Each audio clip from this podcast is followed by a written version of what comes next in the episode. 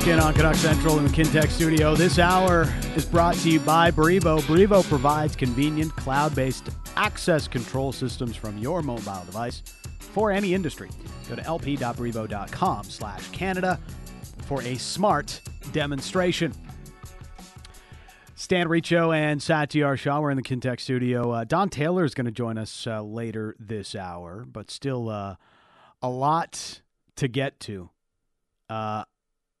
This text coming in regarding the Monday menu and my decision to uh, throw traditional panettone back into the kitchen. Uh, this one from Mauro Giammaria. Pandoro is the best panettone by far. And also, Reach, I'd love it if you pronounce my name pro- properly. So, hope I hope I did your name a service there, Mauro. All right. Sass was like, "What? Okay, I'm. I'm sure. Are we talking hockey again? By the way, Sat. So, uh, a heavyweight tilt in the Sportsnet 650 fantasy football league don't this even weekend. don't even don't even start with me, man. Uh, I, the eighth seed, without uh, Nick Chubb and suffering through a litany of injuries all season long, snuck into the playoffs somehow, some way. How many points are you back now? Eight or nine? Uh, in in the matchup, Yeah, well, I was just about to, to tell everybody. Uh, Sat, who dominated the league, like dominated. had a. 12 and two record through the regular season. and and not like a, a fluky twelve and two record. Like I outscored the second team by like over hundred points. And like you didn't even points. have to like make any trades just because you you drafted the perfect team. Yeah, it was into the season. fantastic. It was fantastic. You had Tua, you had Travis Etienne, Jahmyr Gibbs, Ja'Marr Chase, Michael Pittman, T.J. Hockenson. Tank Dell even who Oh, got hurt. You drafted Tank Dell. It wasn't even a waiver pickup. And Pacheco, who was fantastic, he's also hurt now. Uh, so, anyways, Hmm. sad. uh, with 86.76 points is uh, done and dusted for the weekend. And I've got Tyler Lockett going. I'm down 11 points. I'm at 75. Yeah, I just I don't know, man. I'm so upset about this. like so, like so, Ja'Marr Chase gets hurt in the game. He goes out yesterday. Yeah. Uh, Michael Pittman was like crushing in the first quarter, and then takes a massive head uh, helmet to helmet hit. Gets out of the game. He doesn't play. Pacheco was ruled out before the game, and I don't know, man. It's just. That's why I hate fantasy. You know what pissed me off was Dom Stramati, and I like Dom, but like he Yeah. pissed me off the other day. He's like, "Oh, you're gonna walk away with this against Reach," and I don't believe in jinxes or anything. But I'm like, dude, are you new? It's fantasy football. Like anything can happen in a playoff matchup in fantasy football. Like literally anything can Yes. happen. It's it's one week, and it's like, what if things just don't align for you? And I'm I'm literally having my worst week all season. Yeah. and it's in the playoffs against you. Well, it's like uh, in one of my other leagues, I have Josh Allen. He's like carried me all season. For most of the season, he's been the best quarterback in the league, fantasy wise. And he was just okay yesterday. And that hurts. Just okay. He was just okay. Had Tyreek Hill carry you throughout the whole season. Out first week of the playoffs. Great. Guess what? You've got no chance of winning now. So that's just kind of how, kind of how it works. Uh, very disappointing. Uh, well, we'll see. If Sat uh, truly hates me tomorrow, then uh, you'll know that he lost in this matchup. I may not even show up tomorrow. Though there's a game I have to. Uh, at least your Browns got a weekend and Chelsea. So uh, from that you know, perspective, you know, it, it was a good. You know. I, I, I'll say this. Um, as a diehard Chelsea and Browns fan, uh, my weekends are always great. If one team wins, if both win, then like I, I'm actually taking this in stride. oh, Dominic. Dom, Dom texted me right now, all caps. I'm sorry. You'll really have to apologize, Dom, if uh, Tyler Lockett manages to get 12 PPR points this evening. Uh, all right. uh, so the fourth coach of the season was fired today. Uh, DJ Smith, the latest to get handed his papers, and he is out with the Ottawa Senators. And uh, was it a week after they announced Jacques Martin was going to be a senior consultant to the coaching staff? He is now the interim head coach. Funny how that works. Yeah, he wasn't just uh, he wasn't just an assistant to the senior uh, uh, advisor, right? Like he's actually he came in with an actual title Yeah. to take over. So do you I think they wanted to make this move earlier? I feel like they did, but it's, it's just so funny how like the, after they hire Jacques Martin, like the the whole thing was like, no, he's he's not here to coach. Like he's he's not.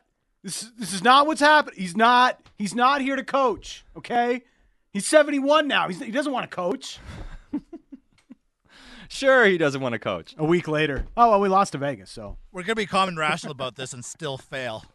like honestly, so I mean, they should have made this move earlier. I my my theory Kind of feels like the Canucks with Boudreau last year. If you make the decision earlier, maybe you still have a chance to get back to the playoff yeah, picture. but I, but I, I mean, one of my theories last year was like when the Canucks didn't make the move earlier. I'm like, are they are they secretly okay with this season going sideways and like not squeaking into the playoffs so they can trade, you know, Bo and do some other things or whatever it is? Like, do they almost prefer? They needed a re almost like they felt they needed a reset year. Yeah, it's like a false flag operation by the Vancouver Canucks. But no, uh, I jest somewhat. Uh, but I, it made me think a bit because like they just remember like, and especially when Boudreau was kind of hanging in the wind. Yeah. too. It's like, you, you- why don't you just make this move? but uh, my theory with the with the Sens is that they probably wanted to make this move, but when Brady Tkachuk had his uh, passionate defense of the head coach after the fans were chanting "Fire DJ," Yeah. and the the team had asked management to cool everything down, like Elliotte had reported that they wanted less turmoil, they wanted things to be calm, they didn't want you know controversy going on. They they felt like they needed that peace and quiet. I think that's the only reason why this didn't happen earlier. It uh, it is strange how it's taken so long. Like the conversations around DJ Smith didn't really happen yesterday after their loss to Vegas or a week ago or when the fans were chanting fire DJ Smith. I mean, it's been a while now. He's been in that job for quite some time. And while, yeah, when he took over the job at first, they were a bad team, going through a bit of a rebuild, and it was the long term play. There hasn't been any results, even as the talent on the roster Yeah. has improved the last couple of seasons. And it's when it becomes the same issues, when your defensive frailties aren't being cleaned up, that's when you know the coach isn't getting the buy in that he needs in order for the team to have success. And it's pretty obvious that it's been going that way with the Ottawa Senators. And I know because I've listened and, and heard and read some of the stuff after the firing of how people are looking at this Ottawa Senators team right now. And it's the same thing. It's the same thing we saw with Edmonton. It's the same thing we saw with Minnesota. Oh, the underlying profile, it's all really good. They're really just it's just bad goaltending. That's that's all it is. If show me a good coach, I'll show you a good goalie. Isn't that the old line? And well, I'm not here to completely dispute that. There's a reason there is a common theme with all of these teams. And it's not just that the goalie is playing poorly. It's that you have a bad goalie, plus your team in front of him is not helping him out at all. And that's where the issue truly lies. We saw Minnesota on Saturday, Sat. I, I heard Shorty, and, and we talked about it a little bit too. Oh, their penalty kill on home ice is less than 70%. Well, most of that was done with the previous head coach. And I'm watching Minnesota's penalty kill on Saturday. I'm like, "Eh, these guys look pretty good. they were aggressive. They were really taking away time and space from the Vancouver Canucks. And it's, oh, yeah, it's not so much on the goalie because they're not giving up nearly the types of chances that they were earlier. You saw it with Edmonton earlier in the year. They were giving up odd man chance after odd man chance, and it's like, oh, the goalie can't make a save. Well, what what save do you want the goalie to make? It's He's not three on Dominik freaking Hasek. It's like three on ones and like cross seam passes happening. and Come on. now it, it's been happening with Ottawa. Like, yeah, did they give up six goals a game because Joonas Korpisalo can't make a save? Sure, he's not making enough saves, but you give the opposition the ki- the kind of chances that they are giving those giving up. Like your goalie's not going to make those saves, and so you hire Jacques Martin, you bring in a defensive coach to try and guide this young team into playing a more structured type of hockey. I guarantee you they're going to have more success if Jacques Martin, well, I should say when, because generally when a new coach comes in, you do get a certain level of buy in. It's about maintaining it afterwards.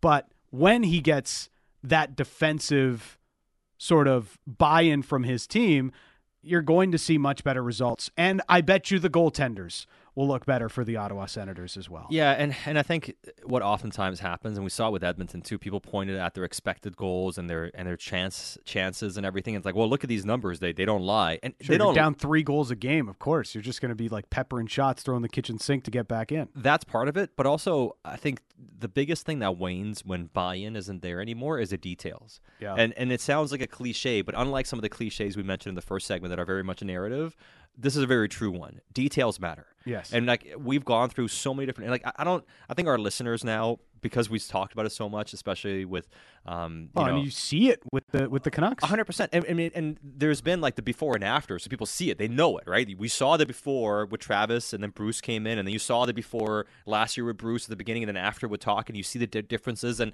you know, we talk about how details matter, and then we talk about the goals the team is scoring by winning pucks. Like, like for instance, the um, the Garland line Yeah. right? Like, how are they scoring goals? They're winning puck battles along the walls, right? They're making low high passes, guys get into the net, getting good body position. I mean, we're talking about things that matter. Uh, they make a good line change, gives their teammate a good chance to be able to create something instead of playing catch up. I mean, these are details that matter. And sometimes those details don't show up in these analytics. And you look at some of the chances, you're like, well, you know, Edmonton, they should be better. It's just bad goaltending. It's like, well, look at how long some of these shifts are. Look at how bad some of these line changes are. And look at the two on ones. Look at the three on ones going the other way. Look at the cross seam passes being allowed on the PK because guys getting out of position. And yeah, it looks like a high danger chance, but that chance is far greater than any chance you're generating when a team is set in front of their goaltender. Just because it's a good shot from a good area doesn't mean it's getting the goalie to move east west and there isn't somebody tapping a puck in backdoor. Whereas on the other end, you're giving up backdoor tap-ins all the Yeah. time. Like how many how many backdoor tap-ins did we see this this Canucks team give up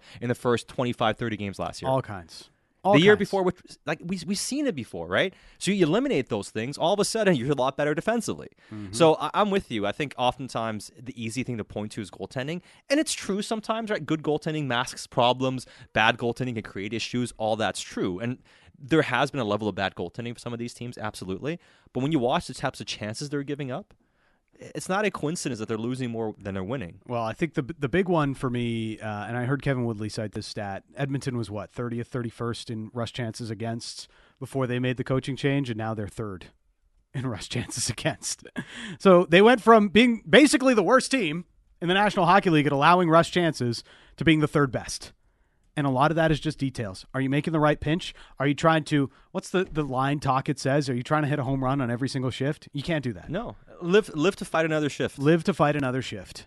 And I think a lot of times you see it a lot with with young teams. I think Buffalo's going through it. I think Ottawa's going through it, where young players, you know, they they get used to playing a certain way, and they know that they can get away with certain things when they come up from the CHL wherever they were playing, and that those sort of habits can linger early in their their NHL careers to the point where they get burned quite a bit. And maybe like their overall game looks fine but they still get burned for some big chances because they make some big mistakes. And it's very hard for a coach to take a team from the start of a rebuild into an actual better period. Like there's how many coaches have actually done that? The only one that immediately comes to mind is maybe Todd McLellan with the LA Kings, where he's taken a team from like, hey, we're we're, we're about to be really bad and we're trying to come out of it. Bat- Mike Babcock maybe with the Maple Leafs early in his career, but as we saw, he could not take them ultimately all the way through the rebuild. He got them to the playoffs, but he couldn't do much more than There that was a shelf life. there was a shelf life. So DJ Smith is going through that. I think you know Granato and um, in uh, in Buffalo is probably going to go through that at some point too because their defensive game is is really frail. Even though he might be a really good coach, he's just not getting what he needs to out of them. And it just really highlights Sat how difficult it is for teams to come out of a rebuild. It's absolutely it's you know and and, and we, we talk about this all the time like rebuilding and tearing it down. And i do think i have a lot of time for that philosophy depending on what situation you find yourself in. And sometimes you're in a spot where you have no other solution than hit the reset button. But this idea that hitting the reset button necessarily leads to good results within three to four or five years to me is complete hogwash. It can but it has to be executed perfectly and as much as you think the margin for error is bigger because you have, you know, you think of it as a long-term project, more assets, but it's actually more, it's finer because you have to get all those things that you don't have in place and put together into an area where it excels within a time frame that you look at and say, "Hey, our fans aren't going to revolt." Mm-hmm. You know, because because people say like nobody wants to go through a ten year rebuild, right? And the worst way you can do that, and I don't disagree, is trying to retool on the fly sometimes, and, and trying to hitch your wagon to a team that's already done. You know, like an aging team, and you're and then you compound it with adding more bad contracts, and now it's going to be hard for you to get out of it. But in terms of just hitting the reset button and it getting better, the Ottawa Senators have missed the playoffs six straight years, probably going to be seven straight years now. Yeah. The Buffalo Sabres have missed the playoffs 12 straight years. This is going to be 13 years now. The only team that's worse, I think, in pro sports is the New York Jets. Yeah. Sorry, Dom. uh, the San Jose Sharks have missed the playoffs four years in a row. How many years away are they from being a Oh, playoff team? man. It's it's going to be so ugly for San Jose Right? because they are like nowhere even close. No, and I mean Buffalo's rebuilt to rebuild like seven times Yeah. at this point. You know, and And even Chicago, like you see it right now with Chicago. like, I mean, look at that roster you saw yesterday, it's man. Bedard and friends, man. Like how far away are they from actually building a team around Connor Bedard? And all the draft picks and all these things that you have added and accumulated, they can help, but you know what? It's still hard to make that turn from being really bad to actually starting to make the baby steps towards being an actual contender. And there's not a ton of teams that have actually done it. Like Colorado had to rebuild the rebuild. We've got we've done this a, a, a thousand times. At like most of the teams, it's never like a clean, hey, three four year rebuild, and then we are a true contender.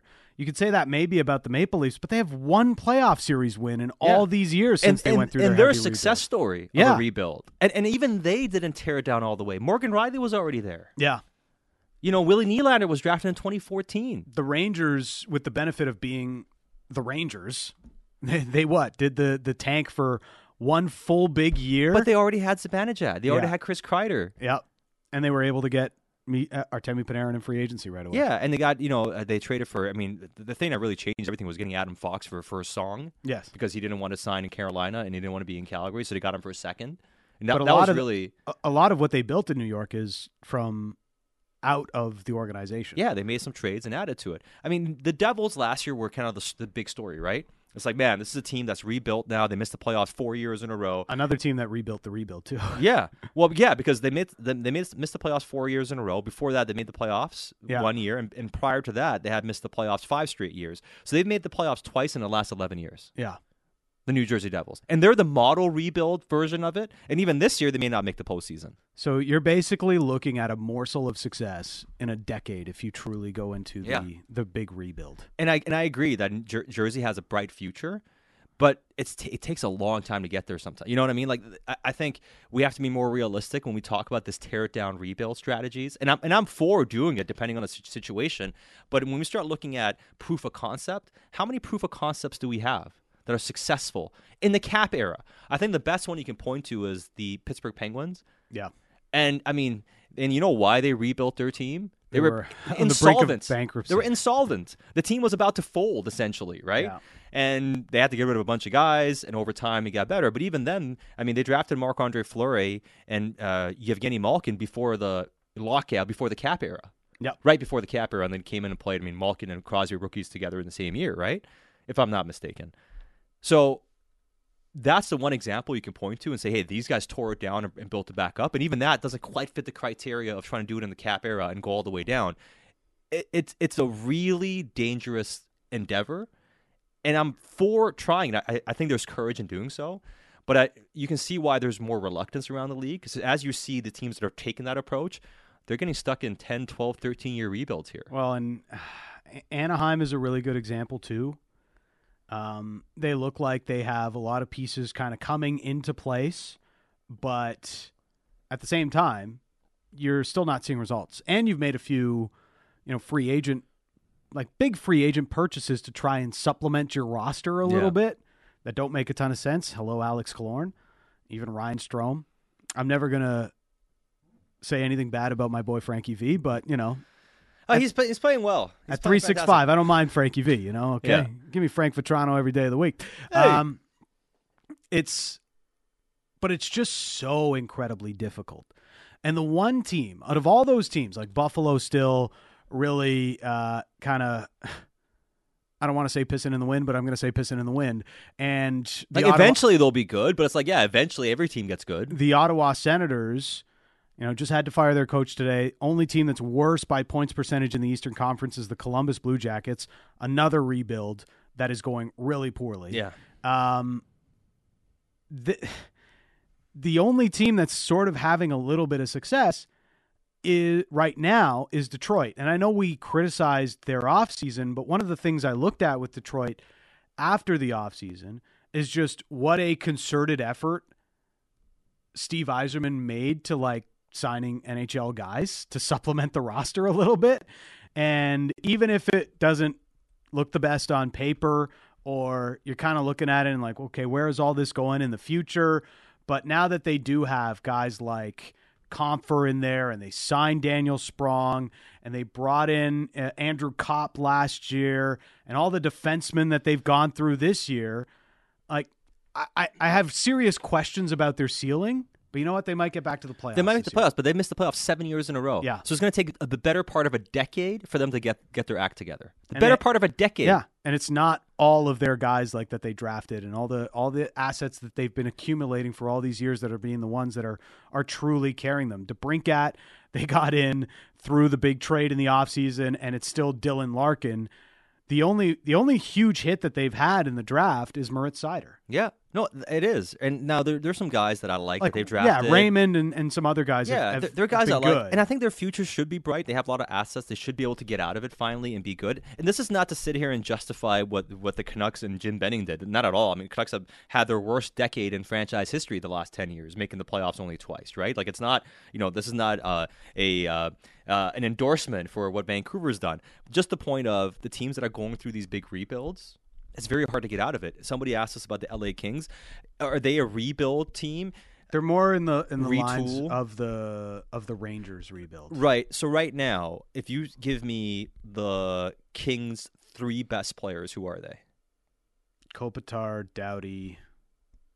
We just gave the two that that I was trying to tell you. They've been there. I mean, you take Doughty and Kopitar out of it, Yeah, they're probably not the same team. maybe Fiala after that. You know, and then yeah, you add Fiala to a Kempe. I'm, I'm a big fan of Kempe. I like you know a lot of their players. I like Danault a lot. You know, I know you're a big Danault fan too. There are a lot of good things about their team. I'm not trying to diminish any of it, but they're a team that still had a lot of pieces, or at least two of their best pieces are still players that Yeah. were there. And the Bruins are a team that never had to rebuild. They just kind of did, did it on have the fly. big reset year. they had the reset year, but they didn't have like they really had the three rebuild. first round draft picks. But none of those picks really worked out. No, but You they, know? they they they had the reset in the middle. They Somewhere. had, yeah, yeah, and they had guys emerge like a Pastrnak, the later first round pick, Charlie McAvoy, and they hit some home runs on it, and they kind of retooled on the fly and got there. They didn't reset the team, right? And the whole reset thing is it's a real, it's just to me, it's fraught with a lot of peril, and I think the idea of a team can rebuild totally within four to five years is more fantasy than reality. I think it could be possible, but everything has to go right. Like we're talking about, like you have to get everything right from your player evaluation, the veterans you mix in with the team, the right coach, the right development, and l- a ton of luck has to go your way as Yeah. well. I think uh, a team that could be in for sort of a, a quick mini retool rebuild is is the Calgary Flames.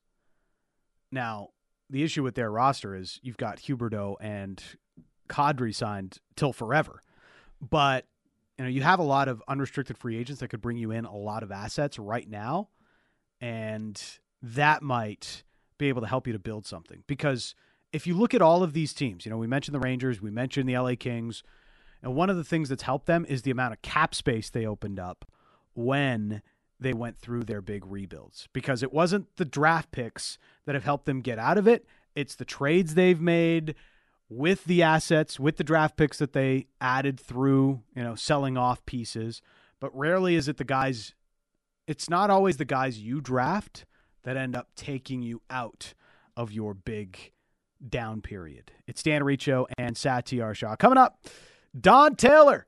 He'll join us next on Canuck Central.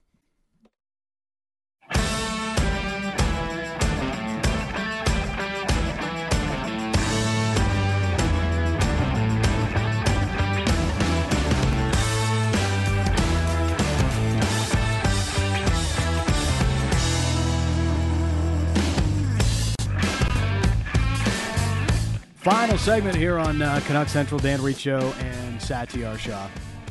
Canucks up against the red hot Nashville Predators tomorrow in Smashville. So, uh, should be an interesting one. Fourth game in six nights. Generally a tough spot, especially for a road team, but Canucks have found ways to win. They continue to put in professional performances, and we expect no different tomorrow. We'll be on at uh, 3 o'clock for Canucks Central, 4 o'clock for the pregame, 4.30 on Sportsnet Pacific with the Canucks Central pregame for tomorrow against the Nashville Predators, who've won 13 of their last 16 games. Let's bring in our next guest. It is Don Taylor. He joins us every Monday here on Canucks Central. What's happening, Donnie? Uh, just waiting for a minor hockey game to start out here in Richmond, guys, and uh, making time for you, no problem. Uh, it's it's always the best. So we we do appreciate it. So it's um like we continue to to evaluate the Canucks, and I, I feel like the micro analysis of of every single game is is starting to get to us a little bit, but. Over the weekend, they take three of four in the Central Time Zone, playing basically, uh, you know, 11 a.m. in the morning Pacific time on Saturday. Do they not deserve, you know, some some credit points just for figuring out a way to to bank some more points here over what was a tough schedule? I've said this all year long, or well, it's not, has the season's not over, but since uh, October, that this team is doing things that Canuck teams of the past rarely did uh, you forget they played a you know um, a, a real uh, I would say landmark game given what Roberto Luongo was up to on Thursday. Emotion in the building. They come up big, they win that game, and then they have to hit the road and play less than 48 hours earlier uh, later, given the uh, start time in Minnesota, and they end up getting a point out of that game. And then they get, you know, the next day, and I know Chicago, they're not going to win the Stanley Cup this year, but they get two points there. So I think if you asked Rick Tocchet after that Florida game, would you like to have three points out of a possible four uh, in Minnesota and Chicago on the weekend, given the travel schedule? I think he would say yes. Those are things that Canuck teams of the past just didn't do. When you're not at your best, when you're facing some adversity, even if it's a lesser opponent, they didn't come through. And they certainly did on the weekend. We're seeing things from this group that we just haven't seen very much since I'm, I'm going to go back to 1970. I think that I think they've been pretty impressive. No, I'm with you. I think it's been very impressive with where they found themselves now. I mean, they have 44 points in 32 games here, Donnie, and that means if they simply go 500, get 50 points in their next 50 games, they finish with 94 points, which should be good enough to make the postseason. And I'm not saying it's acceptable if they go 500 but that's what the the power of a good start through 32 games does. They found themselves in a position now where if they go through struggles through some, some injuries that should not derail their season anymore and i think that deserves full marks. Yeah the only thing that can get in the way if a broadcaster goes on a radio station and says they have to go 500 the rest of the way and jinxes them. So I, you know other than that what what what could possibly stop them no, it's been really impressive, guys, and we're we're just not used to seeing good starts. I mean, going back to last year, like just how imp- how important the good starts are, how important your goaltender is, your defensive record, and yeah, of course, goals scored as well. But just all the numbers point to them making the playoffs, and isn't that going to be a whole lot of fun for everybody in Vancouver who has suffered so long? I mean, what is it, guys? They haven't hosted a playoff game. I know COVID got in the way, but they haven't hosted a playoff game at Rogers Arena since 2015. Sounds like yesterday. It's not. It's eight years ago. It'll be nine years ago. So it's been it's been a, a long time. It looks very very good. Well, they have like just nine losses in regulation, 32 games. Yeah. It's it, it is super impressive, and you know I, I I know it's it's the sort of day and age that we're we're in, Donnie, where we're we're always wondering if if things are sustainable or not. But for 32 games, you know what, the Canucks have had really good goaltending. Their defense is much more improved, and they do score a lot. They have some real high end scores. I feel like after 32 games, are are you not what your record says you are, or are we still in the evaluation process of who the Canucks actually are? Well, we're past American Thanksgiving, and yeah. you know traditionally that's the that's the date that everybody looks at and says, okay, if you're in a playoffs, but you know, you know the story, 75% of teams are thereabouts, you know, make, make the playoffs. We're, I would say, fairly significantly past that, and here they are continuing to win 5 0 1 in their last six games. The one thing that I think's really, really kind of, well, it's not kind of, because it is concerning, is that they've been out through this six game stretch, and even going back a little bit before that, they've been outshot significantly in the first period in all those games. And that includes Minnesota and Chicago. And Rick Tocchet yesterday after the game said, "Yeah, we we have to do something about that. Maybe you know mix up the routine, change the routine, whatever they're doing before the games, whatever they're doing the, the day before. Something has they can't keep playing with fire like that again, even against the lesser teams. That's gonna that's gonna bite them if it continues.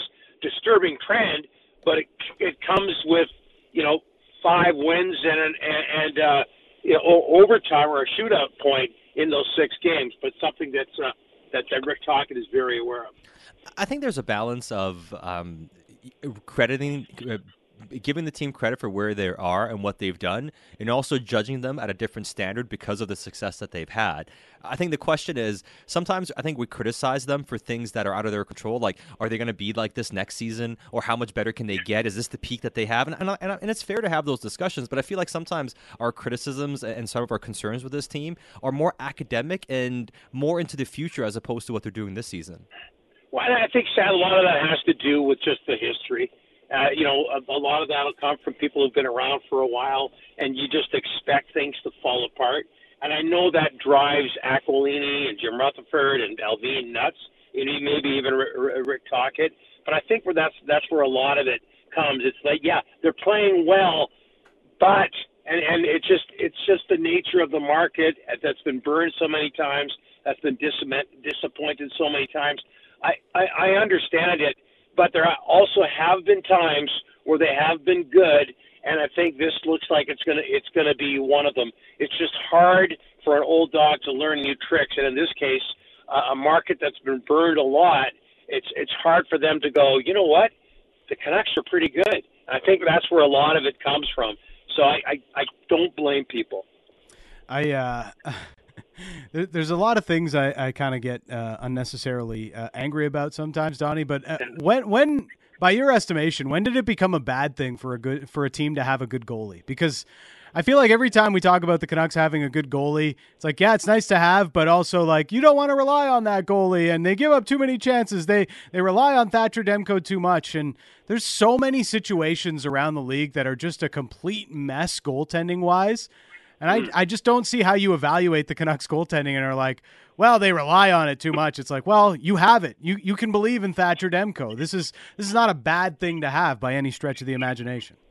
Well, I mean, okay, let's let's go beyond beyond that. They got a pretty good backup too, right? Uh, right. I mean, Casey has, has been uh, that's it's one of the well, I, I'll say it's one of the best trades in recent Canuck history if if only because they took a really negative situation. And this is nothing against Tanner Pearson, but it was a really bad, a real bad look for the Canucks, and they turned it into something they really, really needed. So it's not just, it's not. I almost said Luongo there. It's not just Demko.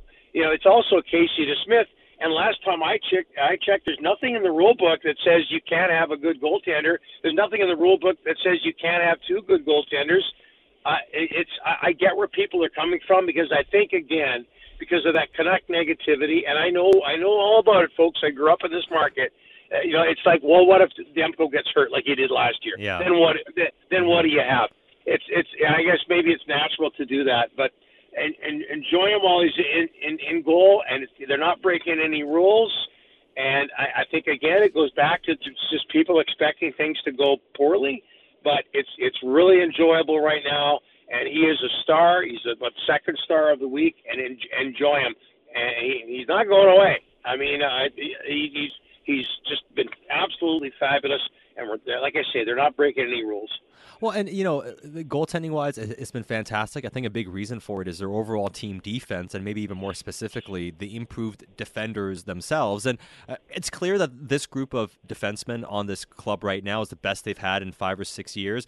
I, have had people wonder, is this the best group of defensemen they've had since 2011? How would I throw this one by you? The last time the yeah. Canucks made the playoffs, like legitimately made the playoffs, when there was not a pandemic and people could go watch their games, was 2015 yeah. when they played the Calgary Flames. That blue line had Alex Edler, Dan Hamhuis, Chris Tanev, Kevin Bieksa, Luca Sbisa, and Yannick Weber. Mm. Which defense yeah. do you think is better, that defense or the one they currently have, or, are they at least comparable? I think the high end's clearly better, but if you look at the depth of it, I think the depth is no question. This one's better. And one thing that Sat, you and I went to those games in Calgary yeah. when we were working at the old funny station. Yes. and one thing that one one thing that people forget is that Kevin Bieksa was at the end of it, and, yeah. and, and we, we all, everybody in this market loves Kevin Bieksa. Hockey Night in Canada and what he did for this franchise, you know, uh, game-winning goal against San Jose 2011 and all of that. But but Kevin was at the end of his time in Vancouver, and he wasn't what he was in, in the past. So when it sounds maybe deeper than it was, right? And and and I, I I don't think there's any question that this group is bigger and and um, maybe meaner and deeper, and it has Quinn Hughes, right? So I I would I would give I would give the nod to this group, no question about it. And the other thing about this group is I don't remember any real real hard complaints when Carson Soucy was playing before he got injured. So you still have you still have him. To, you still have a card to play with this group and Carson Soucy and maybe making another deal. Rick Dhaliwal still hearing about Tanev, so it looks really good uh, right right now, and I I take this group over that one. I know you, you guys uh, on uh, Donnie and Dhali today talked about uh, Zadorov and maybe what uh, the next contract might look like for him. I mean, he's been been a really good inclusion on this Canucks roster. There's no real doubting that he seems to get better with each each passing game. He sticks up for Elias Pettersson yesterday. But I, I, still think it's as far as like priorities go. I would imagine you know getting Pettersson done and even Hronek after that has to be above the priority of of figuring out a new deal for Nikita Zadorov. Yeah, oh, definitely. I mean, we're talking about stars here, and yeah. so yeah, definitely. The interesting thing I think with the Canucks right now is is people like Brock Boeser and um, Dakota Joshua and I say that because I think a lot of people at the start of this year probably said, okay, you know, Pettersson and Hronek, you have to get them uh, signed, some other people as well. Boeser will play out his two years and then he's gone. He's gone to Minnesota, and that'll be just fine because you know, you know, 18 goals last year, and it's it's better for him to move on. Uh, Dakota Joshua, we we saw what happened at training camp where Rick Tocchet ripped into him publicly, and okay, he'll be gone at the end. Of the year. Now and you know they wanted to unload Garland as well. Now it's like, man, you, you want to keep all these guys. It looks really. Boeser has has had such a resurgence. I mean, he's got five more goals than he did all of last year, we're in mid mid December. Dakota Joshua has just been so good. You know, now that he's in shape and playing on that line with uh, Blueger and Garland, you want to mess with that. But but here's the thing: you can't keep them all. Like it's it's. I know it falls under the category of pleasant problem but there's only so much money to, to, to go around. Some of these guys have to go, but I, I'm, I'm just wondering just how well they've played and what's that done to their plan. Because I'm sure a lot of the, you know, you, your Rutherford and Patrick Allvin privately might have thought to themselves, well, we'll be rid of this guy next year. We'll be rid of this guy the season after, so we'll be fine with Pettersson. Now things are a little bit different. Really interesting uh, times, and again, it falls into the category of pleasant problem. Yeah, and, and I think that's uh, one of the big things too. Like the, the, team has some problems, but they're kind of pleasant ones now. It's more about yeah. like you know how do they figure out ways to keep guys? How do they add to the group still? And what are things they can do? And as far as this season goes, like one of the things that uh, Reach and I were talking about in the first segment, and it's a big difference compared to where they were last year, is they don't really have too many awkward fits on the roster anymore. Right now, Tyler Myers is playing a mm. more reduced role alongside Zadorov. Yeah. He's not being asked to do as much. Conor Garland has found a role and he's excelling playing on the third line.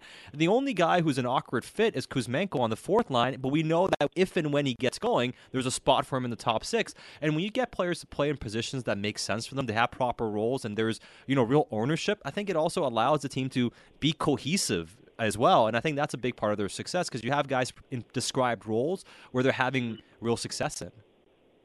Yeah, and you still have Kuzmenko on that first power play, which Yeah. I think you have to do. Otherwise, I think you'd lose him co- completely. But yeah, I'm trying to think. Awkward fit would be it would be Kuzmenko, and it, I, that would be about it. Yeah.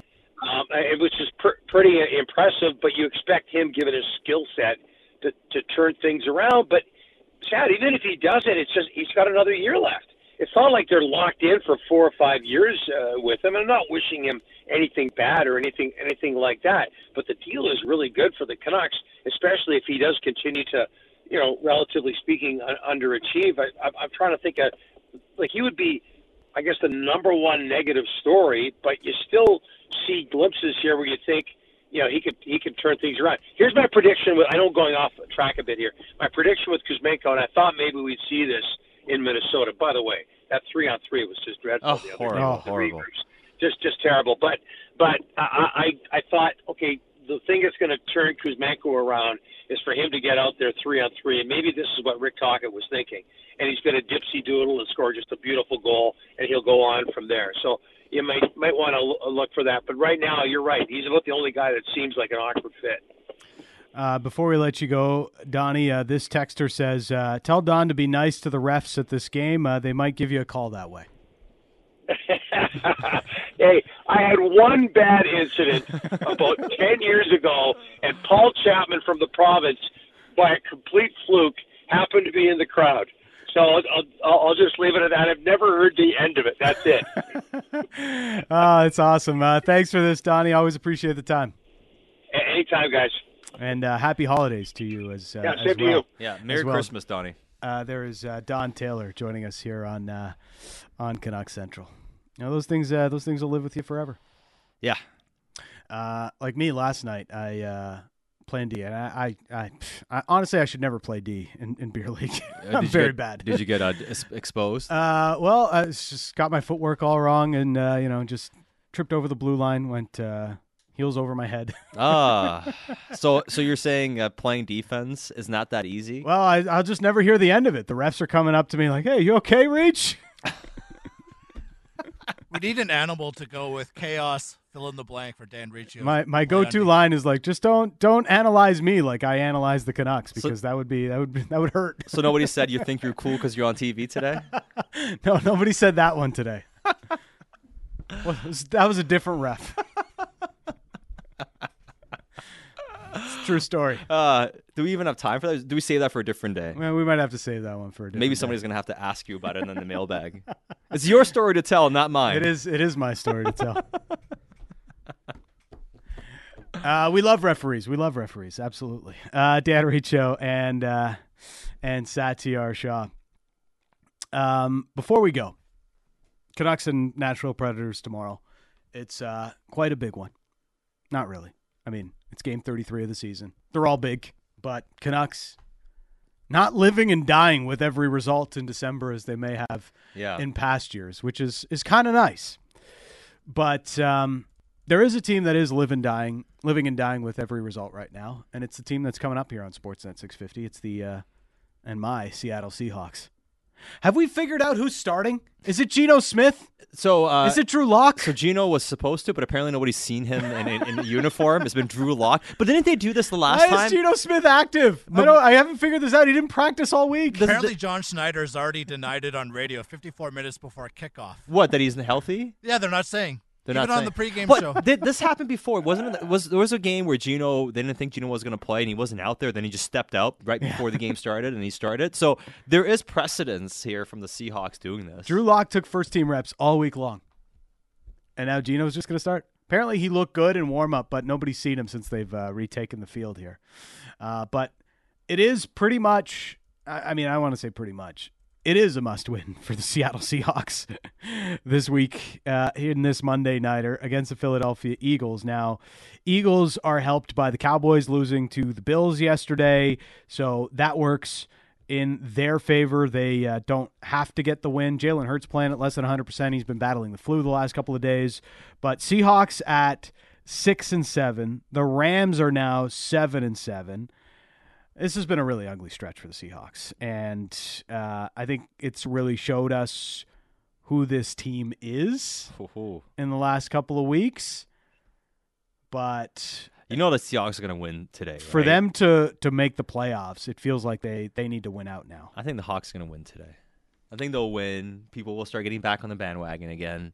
They're they're that team that like just as you feel like you're out, they pull you back in. Yes, but it's crazy how like it, so about three Like the opposite of the Cowboys. Like just when you want to start believing in the Cowboys, they lay an egg like they did yesterday. Yeah, it was tough, and I'm a bit. I've been about Cowboys backer, and Yes. it's been tough. But um, but I mean, they're still ten and four. It's not like you know. know, it's it's a bad season. I mean, they have the same record as the Detroit Lions, and everybody's you know talking about how great the Lions are this year, and they've been fantastic, right? But about three weeks ago, four weeks ago, it looked like the NFC playoff picture was done and dusted. The Seahawks were going to get in, the the Minnesota Vikings were going to get in, but now that has completely changed, and and it's like it goes what even even Atlanta is alive, even Green Bay's alive at six and eight still. Oh, Atlanta. What a what a dud. Uh, if there is one team I would actively cheer against to make the playoffs, it is the Atlanta Falcons. I hate teams that are poorly coached. They really. They, Oh, they- you're not a big uh, Arthur Smith fan? No. Let's just draft all these great skill players in the first round and then not use any of them so that we can lose to the Carolina Panthers without giving up a touchdown. Uh, all right, Seahawks and Philadelphia Eagles should be a good one in the Monday Nighter. It's coming up next. For producers Eddie and Vic, my co host Sat, I'm Dan. You've been listening to Canuck Central.